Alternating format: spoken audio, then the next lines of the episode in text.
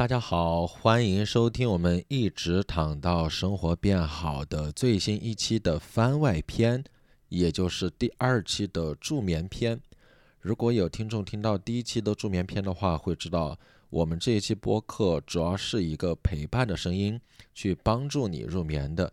呃，当然能不能帮到我也不知道啊，反正至少陪伴到了，对不对？因为我之前讲过，我会有失眠的情况。然后呢，身边有一个声音陪伴着我的话，像一个朋友一样聊着天的话，我会觉得我入眠更快一些。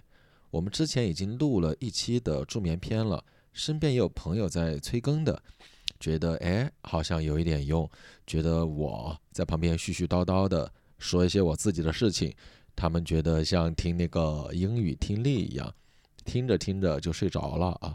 然后第二个。也有朋友在里边有点懵，表达说啊，为什么浩哥你老是在里边说对对对，你这个口癖是不是有点太多了？但我想表达的是，我在营造一种我们是面对面，或者说我就在你旁边聊天的对话感。我以为我营造的是这个感觉啊，我不知道大家有没有 get 到，或者说有没有 feel 到这种感觉。所以，对对，哎，你们跟朋友聊天会怎么的？你们跟朋友聊天会，嗯，interesting，嗯，funny，嗯，我我不知道你们是什么节奏。我一般跟朋友聊天，我还是倾听的比较多的。他说什么的话，我可能会比较感兴趣，比较好奇，然后我会说，哎，对，嗯，然后呢，或者我自己也会说一些，哎，对对对，可能也有一点点口癖，我不知道啊。所以这一期还是同样的一期助眠的播客，希望能够对那些深夜躺在床上正在酝酿睡眠的小伙伴，能够给到一点点陪伴吧。那接下来我们就切换一下，马上切换到我们的助眠对话版、朋友版的模式，一、二、三，开始。哎呀，我打了一个响指，没有打响。哎，你好。啊，我是贾浩。我最近在演自己的专场，叫《一直躺到生活变好》，但今年对今年应该已经演完了，演了三十来场了。明年可能再去一些地方演吧。嗯，上一期播客你有听吗？就是我一个人在那儿絮絮叨叨，然后回顾了一下二零二三年的一些情况，在跟你聊天儿。哦，你没听的话可以去听一下啊。听过了，那你大概就知道哦。二三年对，就是这个样子就过了，大家都差不多。因为总感觉每一年到年末的时候，你再回头看，会觉得哇，这一年也过得太快了吧，对吧？但是等到新的一年一月份的时候，你要列计划的时候，你完全没有任何的头绪，你会觉得啊，这新的一年三百六十五天。除了每天有一个蔡国庆老师的祝福以外，其他我还有什么可以依靠的？不知道。啊，你至少可以来看看我们演出，对吧？对，脱口秀演出至少能够给到你一些快乐和欢乐。哦，你还知道这个事情？对我前段时间过了生日。嗯，哦，我们过农历，过农历，我们四川老家从小就过农历，我是腊月初九。所以都是每一年是按农历来过的，嗯，不是按照那个身份证的信息过的，哦，不会过，不会过那个身份证上的呃信息的生日，嗯，过生日有没有许愿？有啊，哎，但我其实也已经有一点点忘了，我已经有点忘了当时许的什么愿了，当然愿望也不要说出来，对不对？嗯，我觉得许愿这个事情挺有意思的，嗯。你上一次许愿是什么时候？生日，还是去，比方说某一座山、某一座庙？哦，最近雍和宫可太火了。我听我朋友讲，腊八粥发放，雍和宫会发嘛？他去排了三个多小时，那个队伍都已经排到雍和宫门外，感觉有两三百米了。那天多冷啊！哈 哈这是现在年轻人的新的一些，对吧？不管是信仰还是玄学，就是大家寄托于一些自己工作生活感情以外的东西，还能够给到一些自己的寄托的，挺好的。我没有那么信，但我也没有那么的排斥，我觉得就正常吧。啊，许愿，但是大家去这样的地方许愿，哎，你有没有发现，咱们现在越长大，好像许的愿望都越来越单调了，无外乎就是那几个嘛，什么新的一年多搞钱，我这个工作要顺利，我要脱单，啊，可能最后才是家人要幸福健康。身体要好，对不对？就感觉好像成年以后，或者说我们工作以后，至少最近几年，我能够感觉到的，大家的愿望越来越单调，越来越无聊了。你想，怎么小时候愿望多具体啊？你想是不是？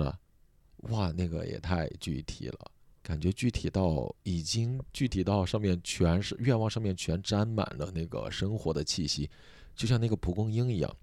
你的每个愿望是就像那个蒲公英的种子一样，它是汇集在一起的，然后你一吹，他们就飘向了世界各地。我的愿望，我印象中，我第一个愿望有点像是很小很小的时候，我那个时候希望自己能够有自己的玩具，因为我爸特别抠，我爸从小感觉没有给我买过什么玩具。家里好像不太有这方面的意识，说要给小孩买玩具。我从小到大感觉一共就有过两个玩具，就家长买的，一个是比较早的那种绿色的青蛙，就是你按发条，然后它会哒哒哒哒哒哒哒哒，它会弹着往前走的，那个应该是八零九零后的一个童年的记忆。另一个就是一个小火车，它稍微有一点点那个电动的功能。所以它能开一点点，但后来就不行了，就得靠手推了。我就有过这两个玩具，所以我非常羡慕其他的小朋友，他们家里有那种，嗯嗯，轮船啊，跑小跑车呀，然后还有一些超级英雄啊，还有一些那种很多打仗的，我们四川话讲叫人人马马坦克。哎呦，我可太羡慕了。我只有去别人家玩儿，才能感觉得到，哦，原来童年是可以有这么多玩具的。但那个时候也没有提过类似的要求。对，我不知道，就总感觉我们家给我的那种家庭环境教育，就是我不会提太多的要求。我印象非常深刻，就是我小学曾经有一次语文还是数学，我忘了啊。就是考了一百分，应该是数学吧，因为语文很难考到一百分，数学就简单很多嘛。然后我爸当时说要给我奖励，给了我一块钱还是两块钱的奖励啊？然后我妈就给了我五块钱。我从小我爸都是属于那种比较抠一些的，因为我爷爷家家境很不好，很穷，所以感觉他也是小时候被穷怕了。也养成了那种非常抠的行为，对我感觉我也遗传了一些我爸的这样的行为习惯，我用了好多年才一点点改。我现在现在要大方一点了，但骨子里还是舍不得给自己花钱。我现在给朋友花钱，我挺舍得；对我给爸妈花钱，我挺舍得，但给自己花钱的话，我会考虑很久。包括我专场的那两套西服。呃，有一套蓝色的，有一套卡其色的。蓝色那套挺便宜的，然后卡其色那套相对会贵一些。我买的时候，我心里都在想啊，是不是有点贵了？但是你觉得你穿的好看，演的舒服，观众也拍照片好看，也夸你，你心里肯定是很开心的。直到我有一次跟一个朋友说完我那套西服的价格以后，他说这。贵什么呀？一套西服这个价格真的不贵。对我当时的第一个愿望就是，我能够想到的呀，就是觉得他给我买个玩具什么的。后来大一点呢，我们身边有些同学小学的时候，我们就开始学钓鱼。对我们那边有河，然后还有那种水库，我们就开始钓鱼了。那个时候我特别希望自己能够有一根自己的鱼竿，没有鱼竿就没有。那个时候全是用那个树枝。就把那个树枝折断了，然后自己在上面挂那个线，然后再买一个鱼钩，再买一个坠子。没有那个坠子的话，就用那个牙膏的那个壳子把它剪开，自己做一个坠子。哎呦，那个时候手工可强了。然后就在那个河边或者在那个水库边钓鱼。我印象中，我的第一根鱼竿是我爷爷送给我的。我爷爷也很抠，因为你完全想象不到那个鱼竿多少钱，两块钱。对，那个时候小学送了我一根两块钱的鱼竿，就是那种集市上就有那种村里的人，或者说农村里边，他用那个竹子晒干以后是可以做成鱼竿的。然后他过来卖，我爷爷知道我喜欢钓鱼，给我买了一根鱼竿送给我，我还是很开心的。我悄悄的把那个鱼竿藏在我们那个楼下，它有一个那种就是通风洞，我就挨着慢慢慢慢慢慢把它伸进去，然后就藏在里边。对，拿去钓过鱼，但确实太不方便了，太长了，因为那个是竹竿，它不能够伸缩的，对，就挺麻烦的。不过当时收到的时候肯定还是很开心的。后来还有一些什么愿望？哎，我那个时候小学每一次过六一儿童节，我会有好多好多心愿。你会有吗？你当时过儿童节一般怎么过？我儿童节前一天我会失眠，哈哈哈对，那可能是我人生第一次失眠，就是我会很激动。我想着第二天，天哪，过儿童节了，有游园活动，又不用上学，又可以分很多糖，又可以跟同学们一起玩游戏，我激动的不得了。有时候甚至你儿童节你还要表演节目嘛，就你前一天你会很激动，然后第二天一早起来会有那个老师给你化妆。我那个时候应该是我第一次化妆，就是给小孩化妆，就是给你。把你那个脸蛋儿给你 搞两个腮红，记得吗？搞对对，我觉得全国各地应该都是一样的，对吧？给你搞两个腮红，然后在你的那个眉心贴一个那个红的圆的，我们四川话讲叫呃眉心弦儿，大概是那种感觉吧，就是对全国统一的标准。儿童节那个时候好开心啊，哈，嗯。后来再下一个愿望就是，我小时候打乒乓球挺厉害的，所以我当时挺希望我打乒乓球比赛能够很好的。其实我应该算我们那梯队里边打的最好的，但是后来我们学校在举办比赛的时候，我在决赛的时候遇到我们班另一个哥们儿，平常都是会打得过他的，他平常肯定打不过我的。但那天我爸来看了，因为我爸打乒乓球也很厉害。他就一直在旁边指挥我，给我讲应该怎么打，但他说话又没有那么客气。他说：“你这个反手就不就行了吗？你不要着急啊。”就是那个时候是很叛逆的，就是我觉得我爸越跟我说啥，我就心态越急躁。反观对面呢，那个哥们儿对面就是班上好几个挺好看的女同学，跟他关系很好，就一直在帮他加油。我就越想越气，越想越着急。凭什么别人那边都是几个女同学在给他加油，我这边就是我爸一直在凶我，一直在说我。后来果不其然，我就输了。我现在一直都记得这个事情，当然也怪我自己心态不好啊。后来过了好多年以后，还和我爸聊过这个事情，反正挺有意思的。那个时候小学，对啊，你看这些愿望好具体啊！你现在哪里还有这么具体的愿望啊？我小时候曾经，因为那个时候我们是我爸妈是老师嘛，我们是住在那个教师院里边的。我曾经有过想法，就是每天晚上有很多小孩会一起玩游戏。我想过今天我一定要拿那个捉迷藏比赛的冠军，没有人能够找到我。就是那个时候，这些太太傻了，什么往树上爬，往那个花园里藏，那个时候完全没有干净，或者说这个衣服要弄脏，或者说这个地方啊有点吓人，这个说法没有的，就是孤注一掷，用尽全力去赢得这个捉迷藏比赛。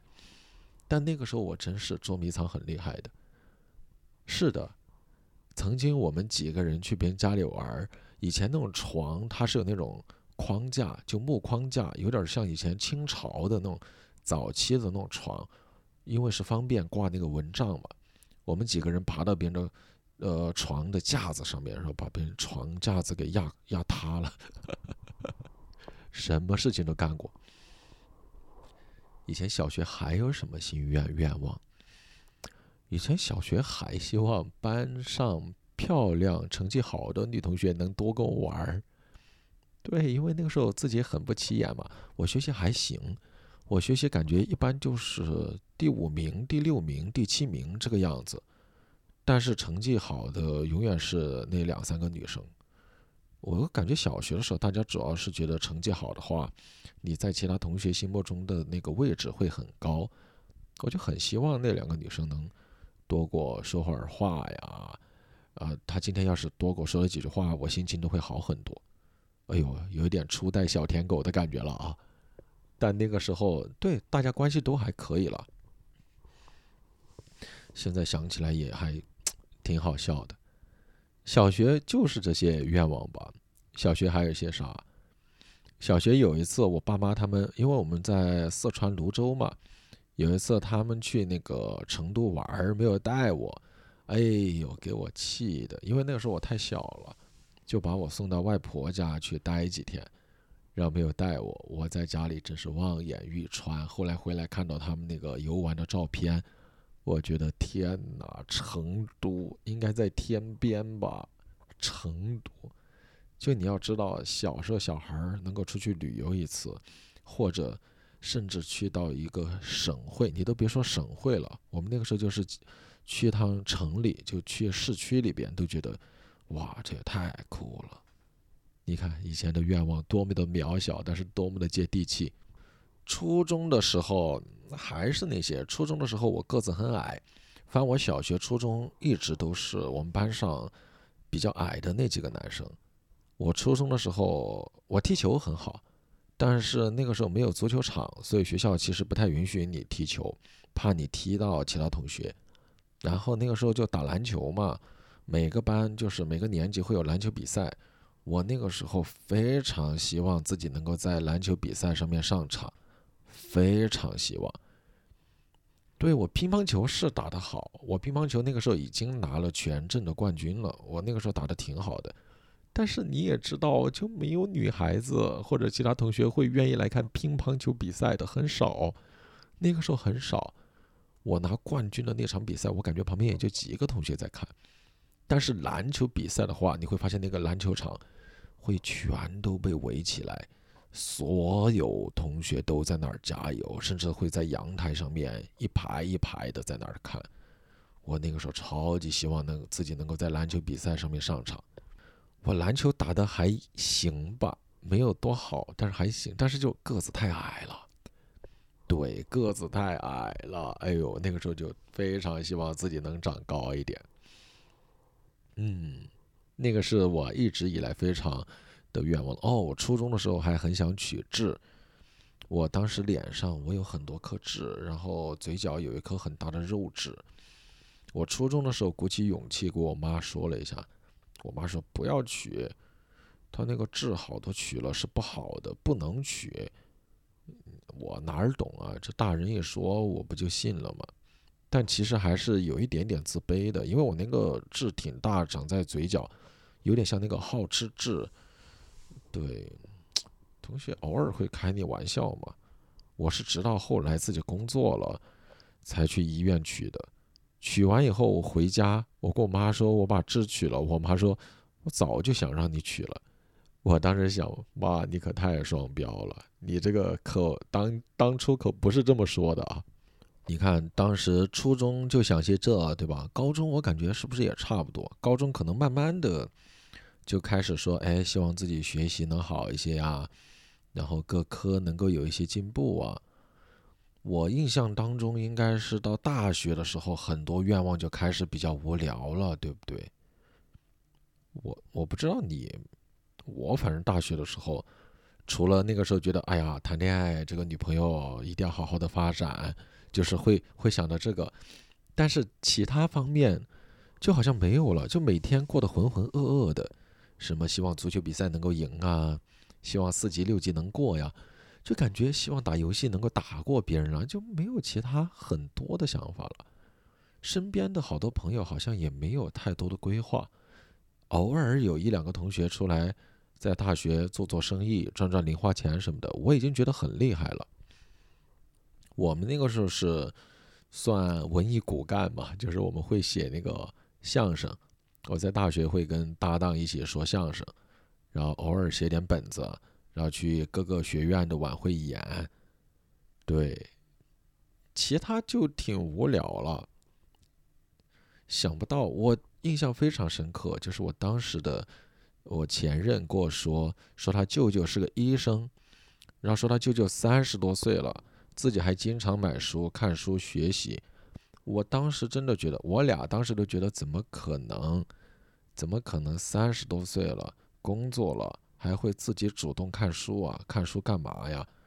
结果直到现在，我自己三十多岁了，我才发现身边好多朋友其实很喜欢看书。而且确实很有用，对，所以现在偶尔自己看看书嘛。哎，你睡不着，看本书，我感觉应该会睡得比较快。但不要看那种，不要看那种，比方说金庸的小说呀，或者玄幻啊，或者非常抓人眼球的小说，不要看这些。我感觉看这些，你会非常非常想继续看下去的。就看看那种短篇散文，挺好的，对吧？背英语单词，这个一定是重度失眠才会拿出来的。我们就看看书就挺好的了。大学后来无外乎愿望就是希望找个工作嘛。对你听听我这个措辞，都不是说找个好工作。那个时候感觉自己好傻呀。现在身边很多学弟学妹，大家都很厉害，大家知道大学我要怎么规划，我要提前把什么证书考到。我要提前有什么实习经历，然后才能让我进到一些比较好的公司企业。但我那个时候真的就是我没有规划，没有什么规划。当时就是各种招聘会去参加，然后最后就找到了一个重庆的施工单位去当一个施工员。那个时候就可以了。那个时候觉得，因为一我看一一年一零年。那个时候感觉，我要工作，能够一个月挣三千多块钱，那得多厉害呀！对呀，那个时候就觉得我要有一天能挣三四千块钱，那怎么花得完啊？没有其他更多的想法，太傻了啊！嗯，后来工作开始应该就更无聊了吧？因为你一旦工作了，你就。真的天天就围绕着那个工作的进度、施工的进度，每个月唯独盼着的就是发工资的那一天。我们工资很少，但是你毕竟还是发工资了嘛。那个时候开始慢慢看着自己银行卡上面能存个，比方说几百、一两千块钱，就存起来的时候，你自己还是觉得，你知道我对自己比较抠嘛，就是会有一点点成就感。或者会觉得哦，我现在开始存钱了，会有那种感觉。我觉得工作以后，可能有那么三年，那三年的愿望又开始有点无聊了，后面反而开始有点有意思了。哦，我不知道你知知不知道，我不知道你知不知道，我是工作了三年多。然后才去考的那个 MBA，因为我们当时考试需要有工作经验的，然后再去考了。就那个时候，嗯，我当时是怎么想到考这个的？就是我身边一个，我个人觉得他很很厉害的朋友，他突然有一天跟我聊聊天儿，他说他觉得我很适合去读 MBA，因为当时我做的工作其实挺偏向于。有点像市场专员，也做了一些培训，就销售方面的培训。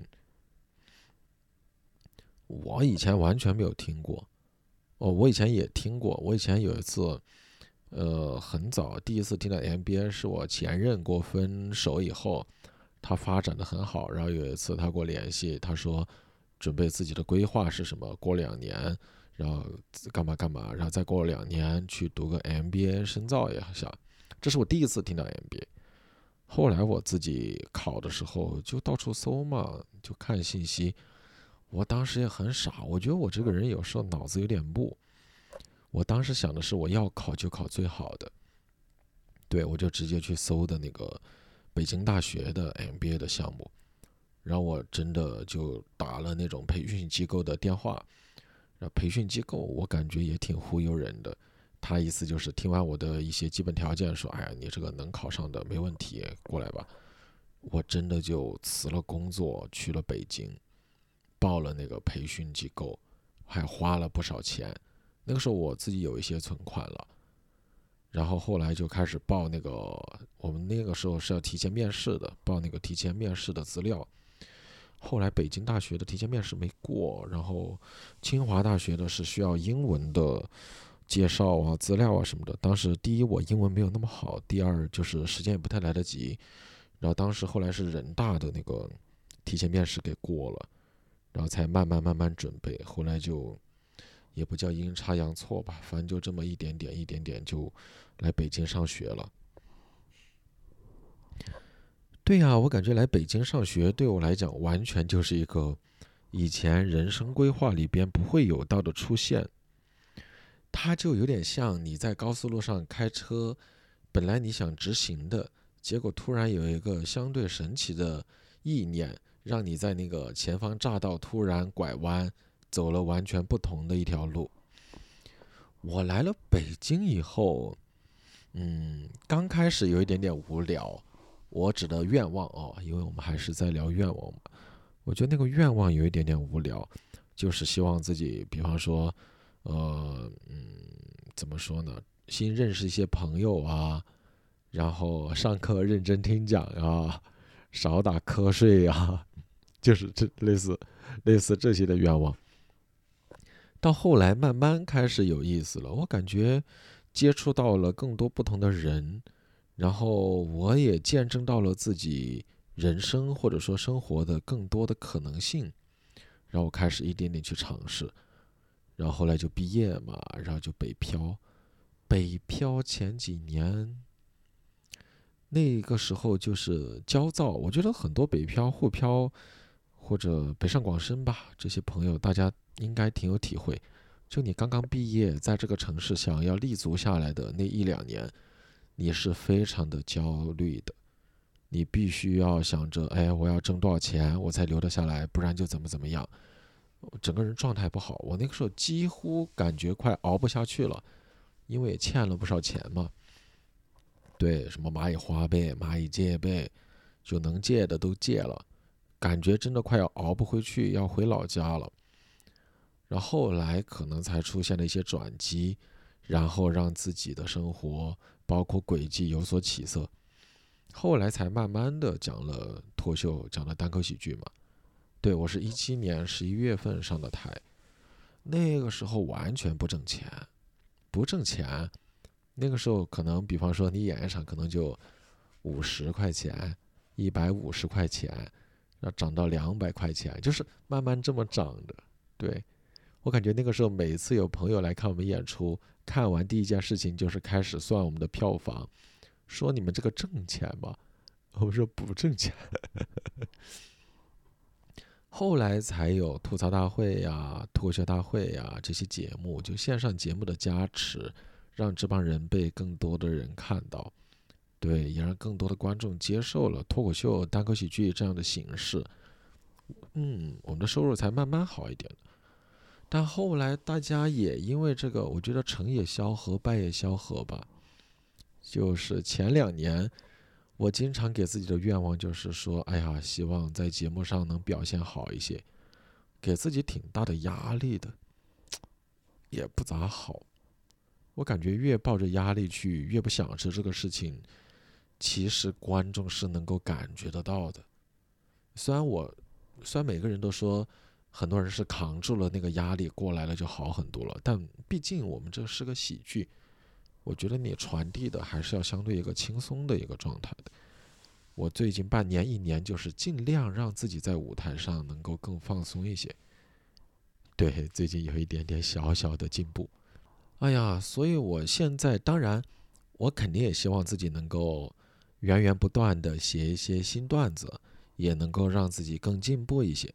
但我现在觉得喜剧或者说脱口秀，它是我现在的工作，但是它毕竟也只是我生活的一部分，所以我希望自己能够更多的去拓宽一下自己生活的轨迹。是的，所以我新的一岁，新的一年，我希望自己能够多学习一些技能，比方说最近的目标就是希望有机会去把那个潜水证给考下来，嗯。然后第二个目标就是能够去完整的学一支舞。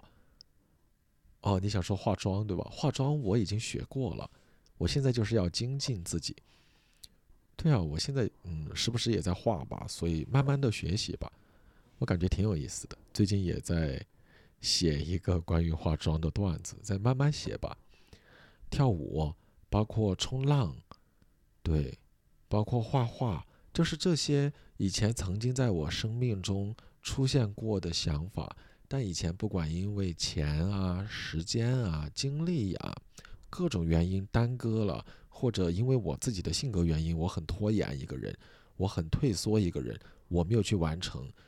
但我希望能够新的一岁、新的一年，能够多去 push 一下自己，能够让自己多去做一些以前没有做过的事情。你呢？你新的一年会有什么愿望吗？啊，可以啊，可以啊，嗯，你可以写下来啊，可以啊。你新的一年有什么愿望，可以在那个评论区写给我。啊，我会回你的。嗯，你去写吧。嗯，对对对，我我觉得这有点像一个曲线，有点像一个抛物线。就最早的时候，我们的那个愿望是非常具体的。然后慢慢的开始有点无聊了，开始下降下降下降，然后现在我感觉到现在我的愿望又开始有趣起来了，又开始上升上升上升，我感觉还挺有意思的，啊，当然新的一年也希望自己不要失眠。